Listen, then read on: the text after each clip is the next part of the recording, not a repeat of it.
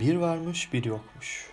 Evvel zaman içinde, kalbur zaman içinde, yemyeşil bir ormanın içinde ailesi ve arkadaşlarıyla birlikte küçük bir karınca yaşarmış. Bu karıncanın en önemli özelliği kitap okumayı çok sevmesiymiş. Ve herkes onu sürekli kitap okuyor olmasından bahsedermiş.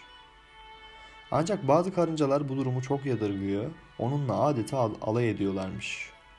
Karıncaların işi kitap okumak değil ki diyorlarmış. Karıncalar sadece kışlık yiyecek toplar, kitap okumaya gerek bile yok. Küçük karınca alay eden herkese rağmen kitap okumaktan hiç vazgeçmemiş. Hatta okumaktan yiyecek toplamaya zamanı kalmıyormuş. En sonunda ailesi de kızmaya başlamış ve küçük karınca bu duruma çok üzülmüş. Gel zaman git zaman kış ayları gelmiş çatmış kapıya.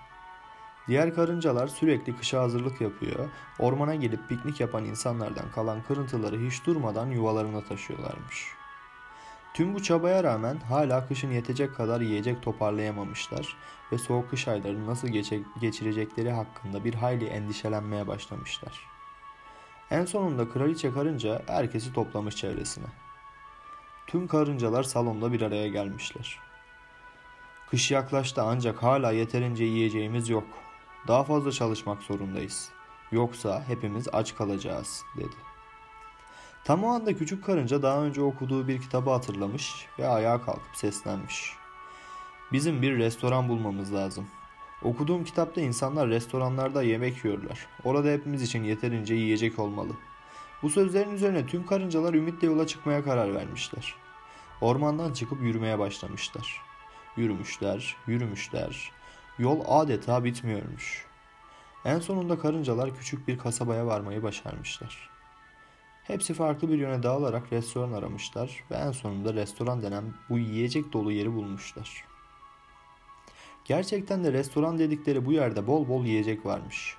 Bunca yiyecek karşısında şaşkınlıktan dili tutulan karıncalar büyük bir heyecan ve mutlulukla başlamışlar yemekleri yuvalarına taşımaya.